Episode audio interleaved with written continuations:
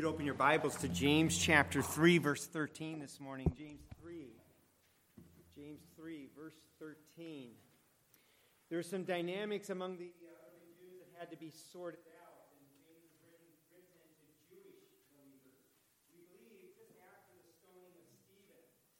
Among the dynamics that they had, we can relate to as Americans. They had zealots. We, as patriots in the United States of America, can relate to them. We have liberty, and among our most important liberties, we have religious liberty. Men fought and died for that liberty, and we are charged with standing, fighting, and dying for that liberty today. This patriotic sense can also sometimes lead to not just a sense of patriotic defense for our nation, but a bit of rebellious belligerence on the part of individual Americans. In other words, if you tread on my rights, I'm right there on you, ready to snap. And that would be the zealots of those days. In James' days, in fact, it went much further than that. You might remember when Jesus was crucified, he was crucified between what our Bibles say were two thieves. Oh, am I not on? Oh, I'm sorry.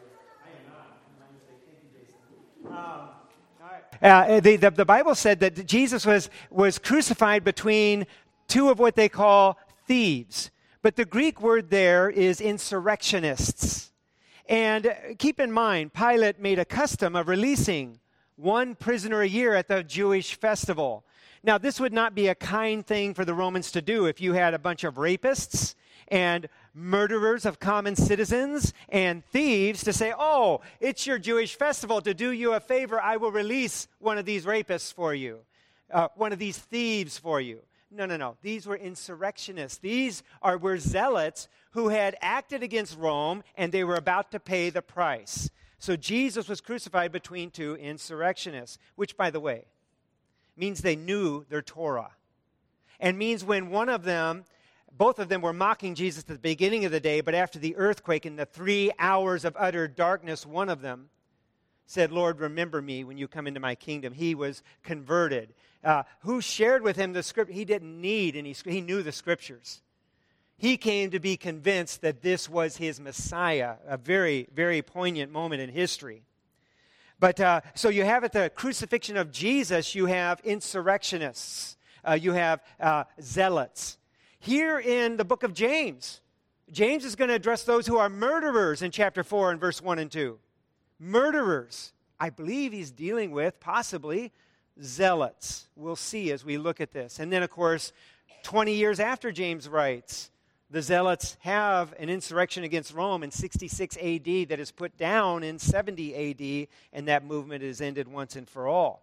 But nonetheless, let me just ask you, what kind of leader do you want in your local church if you're a zealot? If you are somebody who believes that part of the local church's mission ought to be to fight against Rome. And when I say fight, I mean to the death against Rome. Well, probably something far different than what James has in mind. Let's look at James chapter 3, verse number 13. Who is wise and understanding among you?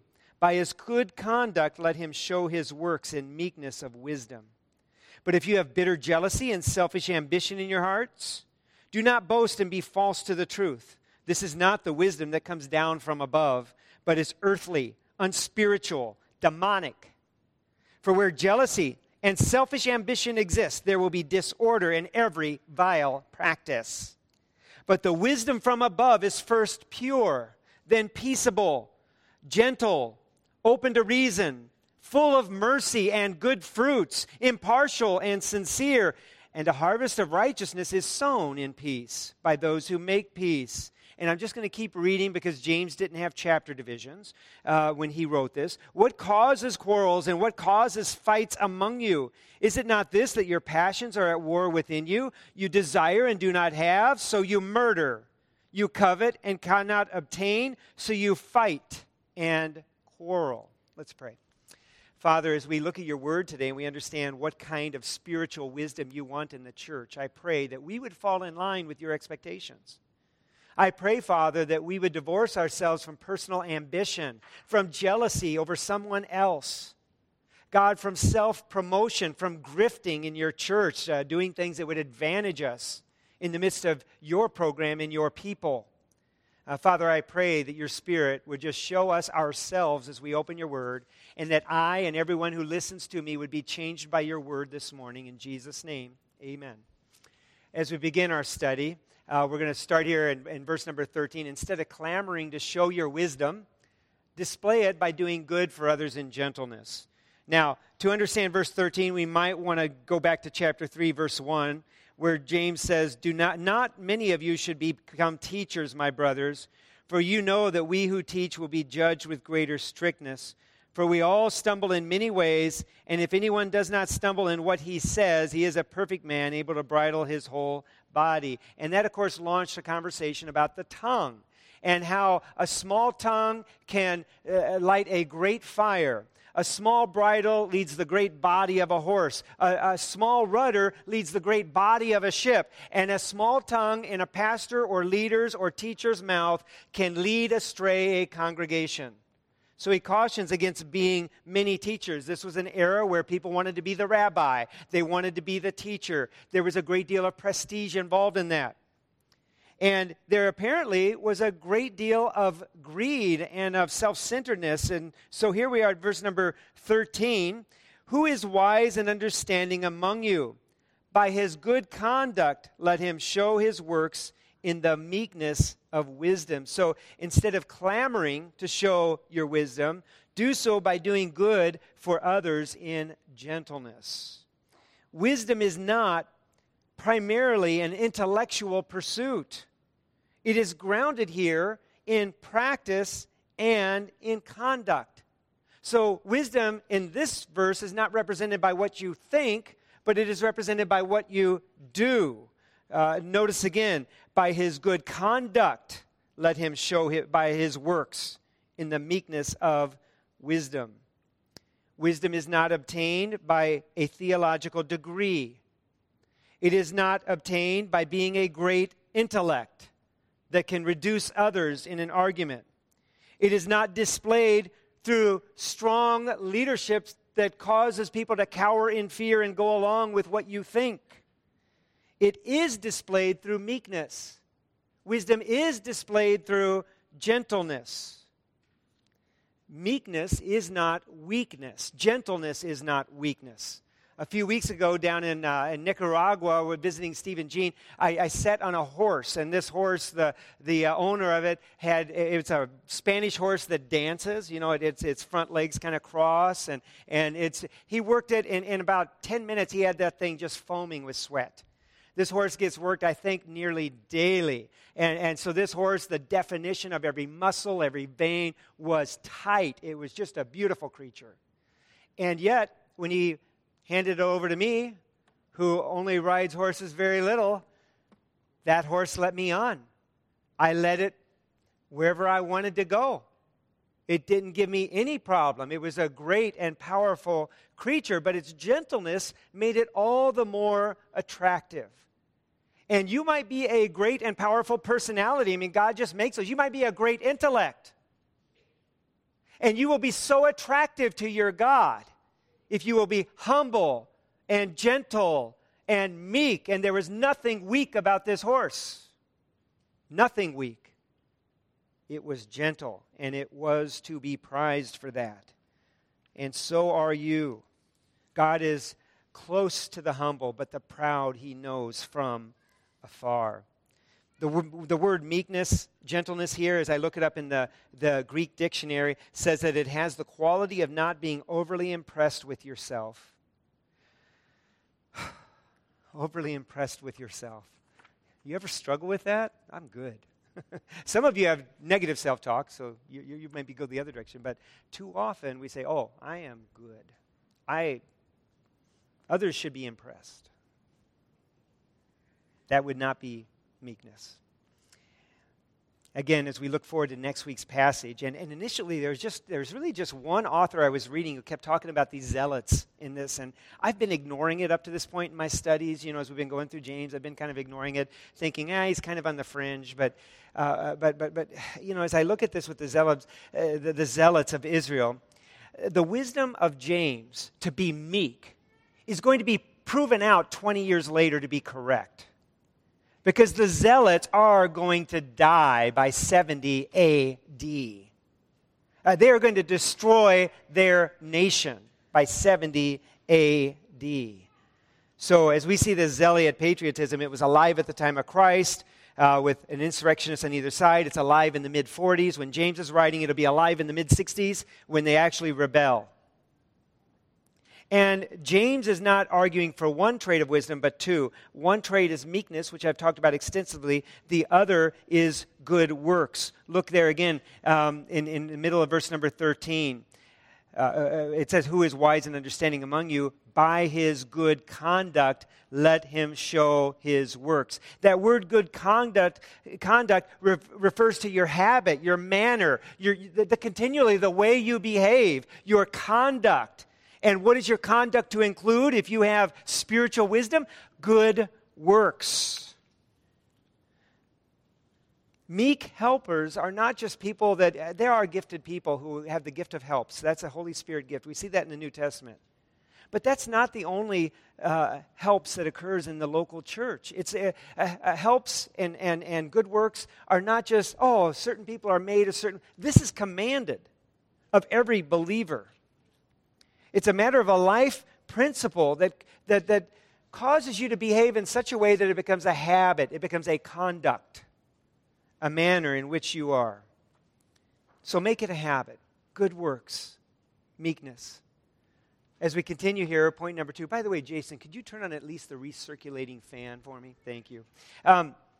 As we look here, point number 2, if you are harboring jealousy towards someone special, do not boast and so lie against the truth.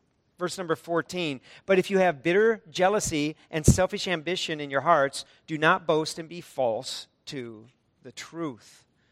The person who harbors jealousy tends to boast. And I'm just looking up this definition. It's to boast at the expense of another or to boast against someone. Boasting is such a skill set, isn't it? I mean, if you're going to be good at it. Just think of what it is like to boast and be good at it. You have to say enough to make an impression that's favorable. Okay? You're trying to say enough to make people regard you more than they currently do, but not say so much that you give it away, that you're a boaster. You see the balance? It's a skill set, and a lot of people are very practiced at it. They know how to drop the right words at the right time, and the agenda is to have you think just a little bit higher of them. But this boasting is a lie. And the liar knows it's a lie because the liar knows in his heart there's bitter jealousy, that he's ambitious for his own status. The term jealousy here is the term zeal. Now, the word zeal is a neutral word when it's alone, but it has an adjective with it, bitter zeal. Bitter zeal, where you look at somebody else and you're just bitter about it. There's just something unsettling. And you don't like it. Either they've got something going that you don't, or you want something going so that you could just compare favorably to them. There's just something bitter in the soul that wants to be more highly regarded, more highly appreciated. Selfish ambition shows up as 2 words in our language, but it was 1 in the original. It means strife. It means contentiousness. The only other use of that word in Greek prior to the New Testament was let me just see who it was here again. Aristotle. Aristotle had used it. And he used it to talk about politicians of his day. And what he was talking about in context was how narrowly self-focused politicians of his day were. Narrowly self-focused. Your tasks with leading a nation, with governing a nation, with benefiting a nation, and yet you get into office and you become narrowly self-focused. We see this in Africa, where you have nations that are far more gifted in terms of natural resources than the United States of America. Their poverty is not related to natural resources. It is related to some leader who has to have his palm greased on every transaction that happens, so much so that good, honest businesses can't do business there. Trade doesn't take place there. And because of his narrow self-interest, rather than being a less rich but generous leader of a mountain, he is the king of a molehill. narrow self-interest. Christianity must be done in a spiritual wisdom that is humble. We cannot show up here wanting to be regarded as worthy, as wise, as superior to anyone in any area. We are brothers and sisters in Christ, and if you have any other agenda, you are playing a game, and you ought to stop lying to yourself. We cannot do church so as to advantage ourselves materially or psychologically with how people regard us. Here's an application for you. Model the wisdom that you want to see in others at the local church. Model the wisdom that you want to see in others. As we continue here, James says, boastful and competitive ambition is a trait that belongs to the natural worldly man. It is demonic. It is accompanied by every foul practice imaginable. Look at verses 14 through 16. This is really verse 15 and 16, but we have to get 14 to keep it in context. If you have bitter jealousy and selfish ambition in your hearts, do not boast and be false to the truth. This is not the wisdom that comes down from above, but is earthly, unspiritual, demonic. For where jealousy and selfish ambition exist, there will be disorder and every vile practice. Some definitions here. Wisdom that is pure. Pure means holy. Peaceable means conducive to harmonious relationships. Gentle. It's interesting because the Greek dictionary went somewhere I never would have guessed with gentle. Listen to this. Not insisting on every right of law. You ever have people where it's like, don't tread on me. I mean, that's our natural American response. Don't tread on me. I have rights. Nobody treats me like this.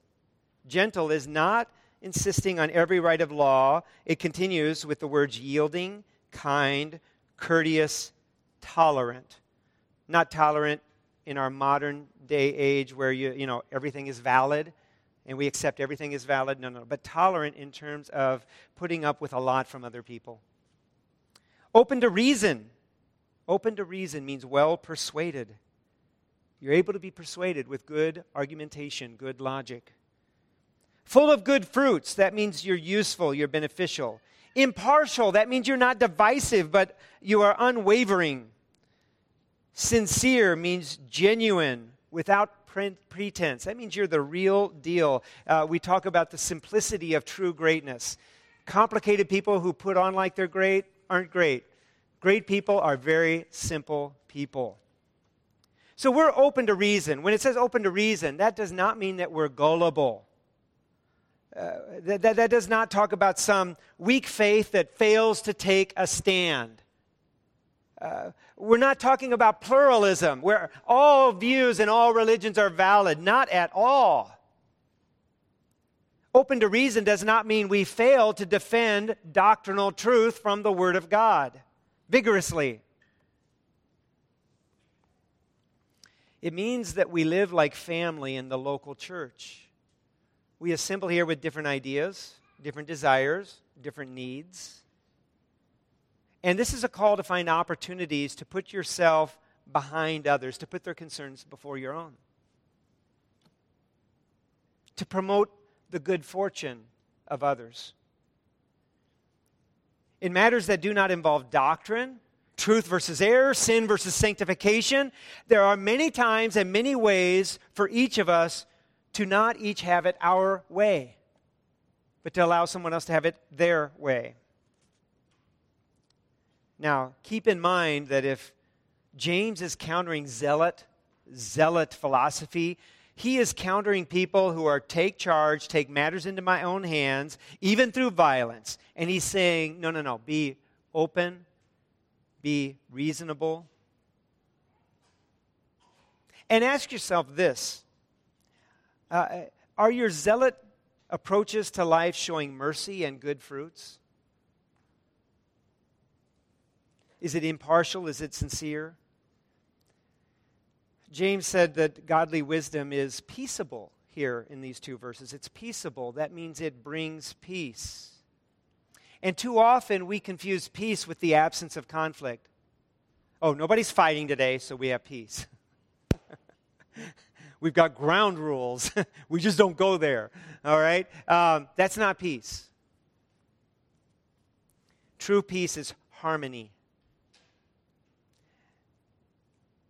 It's not just that we don't fight with each other, it's that we are traveling together in unity of purpose, in love. The other thing we can do is we can confuse expediency with peace. And just to use an illustration from today in our business meeting that we have this morning and then again this afternoon. Today we're going to hear from one another regarding a building project. We have been hearing from one another for 4 years regarding a building project, right? It's been a lot of work. It's remarkable. I need to remark on this. Our building committee has spent hours and days on different ideas, and we've come and we've presented them. And in fact, some of these ideas, it was so hard to come up with the right approach that I actually drove over to Lake City, met with the architect, and bringing committee members with me. And we present them here, and they're wiped out. It's like, yep, no, we don't like any of that. And so just off the table it goes. And that is something our building committee embraces. We're not talking about expediency. We are here to serve a congregation. And the fact is, we've spent over a year in earnest on this particular building plan. And it has been our privilege, it has been our opportunity to serve the congregation. If it all gets shelved, we have still served. The reward is still there forever, right? And so we're not talking about expediency. We're not talking about having a quick meeting. We are talking about working through our understanding and to not just have an absence of conflict over this, but to have unity. It won't be easy necessarily, but we should have unity. And again, thank you to everybody who has served. As we leave today's text, I want to go to verse number 18 and just really focus on this because there is a poetic picture here that can be lost to those of us who are not farmers. Chapter 3, verse number 18. And a harvest of righteousness is sown in peace by those who make peace. I read it with that emphasis because you have a harvest contrasted with the process of sowing. If I go down to Hardware Hank or to the granary and I get 6 ounces of sweet corn seed and I sow that, when it comes time for harvest, I'm not expecting 6 ounces of sweet corn. I'm not expecting 5 pounds of sweet corn.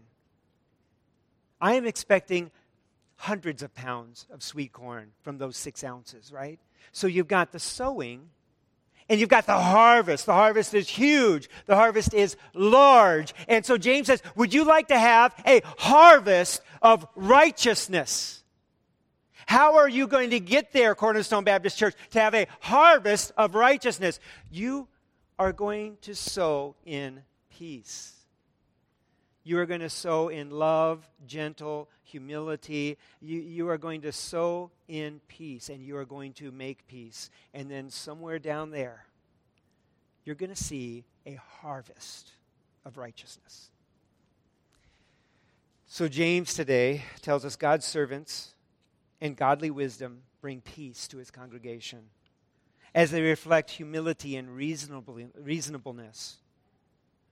While showy self-promoters clamor for supremacy. I began the sermon speaking of zealots, people who took war into their own hands to settle political strife in the broader culture.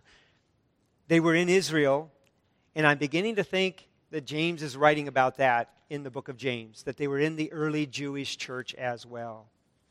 Otherwise, when we get to next week's text, James is just speaking metaphorically when he speaks of murder, and he mentions it in chapter 4, verses 1 and 2. He mentions the rich murdering the poor in chapter 5, verses 1 through 6. Are those metaphors, or are we literally talking about taking human lives? What is very clear is that these people are very judgy people. They will speak evil of their brothers in Christ as they clamor for their way in the local churches. So examine your conduct today. Is your conduct true wisdom? If so, it will reveal itself in good works, done in the meekness of wisdom. Honestly, when I look at Cornerstone, I look at what I would consider to be a meek people, strong and powerful. There are some of you that I would not want to cross in the real world as unsaved people, okay? Because you do have power of personality, and it could be very ugly. But you're meek, and I would say that characterizes our church. You are a meek people. Your power is brought under control. I also think you have a burning desire for the glory of God to be seen in your life, in this congregation.